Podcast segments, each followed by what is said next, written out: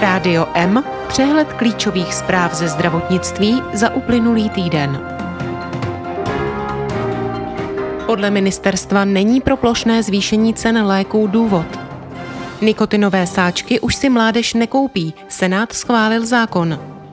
Projekt Onkofit zlepšuje život onkologickým pacientům. Rozpočet zdravotních pojišťoven bude i letos zatížen schodkem. Lékárníci odmítají návrh antimonopolního úřadu na online výdej léků. Následné péči o pacienty po cévní mozkové příhodě chybí data, jasné vymezení i legislativní rámec, shodli se experti. Letos začne stavba Sanatoria Pálava. Biologika onkopacienti dostanou i v menších městech. Evropský fond nabízí dotace na podporu paliativy v regionech. Specialisté lákají na placené preventivní prohlídky. Novela zákona o sociálních službách má podpořit neformální pečující. Evropská unie chce zkrátit ochranné patenty u léků o dva roky. Šíření marburského viru se dostalo pod kontrolu. Francouzský senát projedná zákon o pokutách pro pacienty, kteří nepřijdou k lékaři. Výrobci léků kritizují návrh ministerstva zdravotnictví, aby drželi měsíční či dvouměsíční zásoby léků na předpis. To od nich žádá připravovaná novela zákona o léčivech.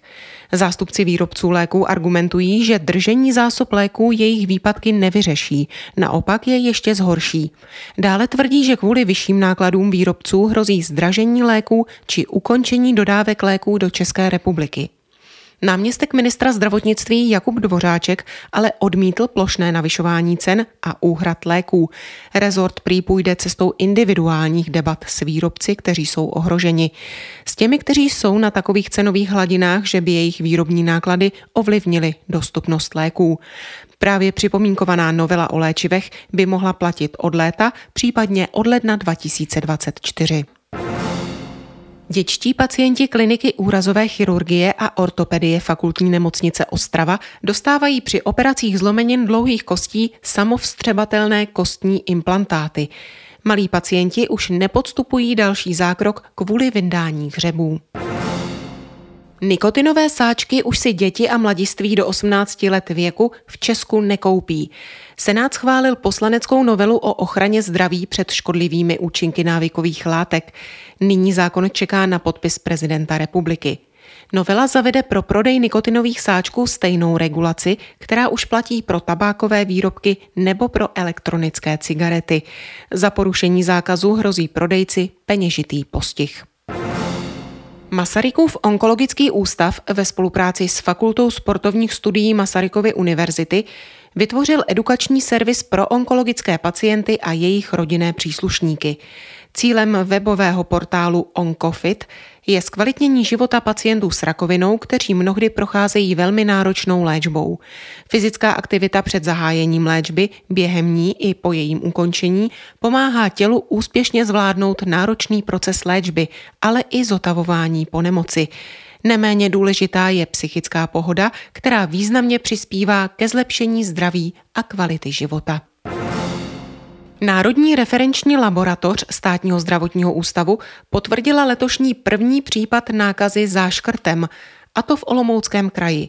Od Loňska, kdy se v České republice objevilo celkem pět případů nákazy, se jedná o šestého infikovaného v relativně krátkém období.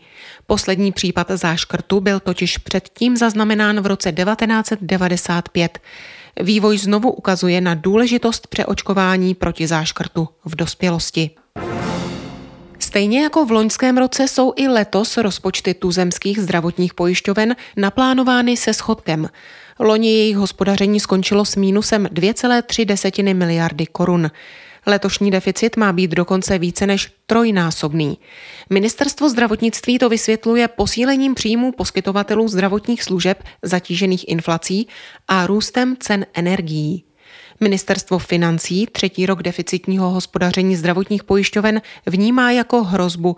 Podle něj se odolnost systému veřejného zdravotního pojištění podstatně sníží.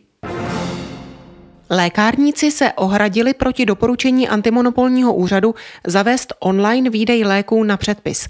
Doporučení je součástí výsledku šetření úřadu, ve kterém hodnotí konkurenční prostředí v oblasti distribuce léčiv.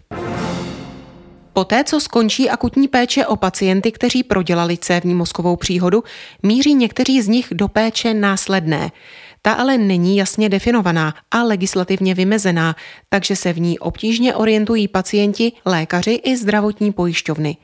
O tom, jak tuto situaci zlepšit, diskutovali v Senátu experti v rámci kulatého stolu na téma organizace péče o pacienta po cévní mozkové příhodě. Primář neurologického centra nemocnice Jihlava Ondřej Škoda upozornil, že je nezbytně potřebný věstník, který by následnou péči definoval a jasně určil, kdo se na ní bude podílet. Musí to být multidisciplinární tým. Plán následné péče by měl být připraven ještě na pracovišti, kde je poskytována akutní lůžková péče. Na základě takového postupu by pak mohli odborníci rozdělit pacienty po mrtvici na ty s vysokým, středním a nižším rizikem a následnou péči pro ně optimalizovat. S výstavbou Krajského léčebně rehabilitačního ústavu Sanatorium Pálava u obce Pasohlávky začne Jihomoravský kraj letos. Zhruba 550 milionů korun z celkové investice 750 milionů pokryje státní dotace – v sanatoriu plánuje kraj zřídit 220 lůžek. Provoz chce zahájit v roce 2025. Půjde o zdravotnické zařízení s neurorehabilitační péčí, přímo navazující na nemocniční péči. Na ministerstvu zdravotnictví zahájila činnost Komise pro výživu kojenců a malých dětí. Ministr zdravotnictví Vlastimil Válek si od toho slibuje zvýšení úrovně podpory kojení a bezpečného používání komerční mléčné výživy. Komisi vede náměstek Josef Pavlovic a zasednou v ní zástupci veřejné zprávy, občanské a odborné veřejnosti a akademické obce. Za biologickou léčbou zřejmě nebudou muset onkopacienti dojíždět do velkých měst. Odborné společnosti s plátci zdravotní péče jednají o uvolnění často užívaných biologických léků, aby je mohly podávat i ambulance v regionech. Už letos by s podáváním některých biologických léků pacientům rádi začali zdravotníci v onkologickém centru nemocnice Kijov. Pacienti už by tak nedojížděli do desítky kilometrů vzdáleného Masarykova onkologického ústavu. Provozovatelé hospicové a paliativní péče mohou nově žádat o dotační podporu ze dvou nových výzev integrovaného regionálního operačního programu. Zařízením v regionech program nyní nabízí celkem 280 milionů korun. Peníze plynou z Evropského fondu pro regionální rozvoj. Finanční prostředky úřad schválí žadatelům z regionů, kteří představí projekty na rozšíření nebo zavedení paliativních týmů v nemocnicích a v zařízeních sociálních služeb. Podpora má směřovat i do mobilních paliativních služeb a lůžkové paliativní a hospicové péče. Ministerstvo zdravotnictví zamítlo žádost krajské nemocnice Tomáše Bati ve Zlíně o přiznání statusu Centra na operace páteře. Důvodem je nízký počet výkonů v oboru. Rezort totiž posuzoval covidové roky 2020 a 2021, kdy se operativa brzdila. Neurologické pracoviště Zlínské nemocnice poskytuje komplexní spondylochirurgickou péči pro celý Zlínský kraj již 17 let. V roce 2022 vykázali zlínští specialisté celkem 547 spondylochirurgických zákroků.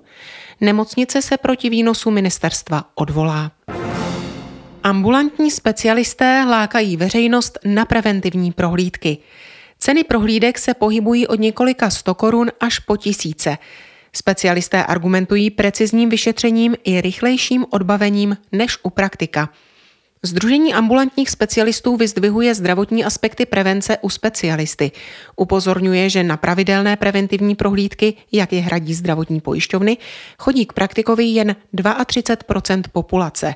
A jen málo pacientů ví, že preventivní vyšetření mohou podstoupit i přímo u konkrétního specialisty, například kardiologa či neurologa.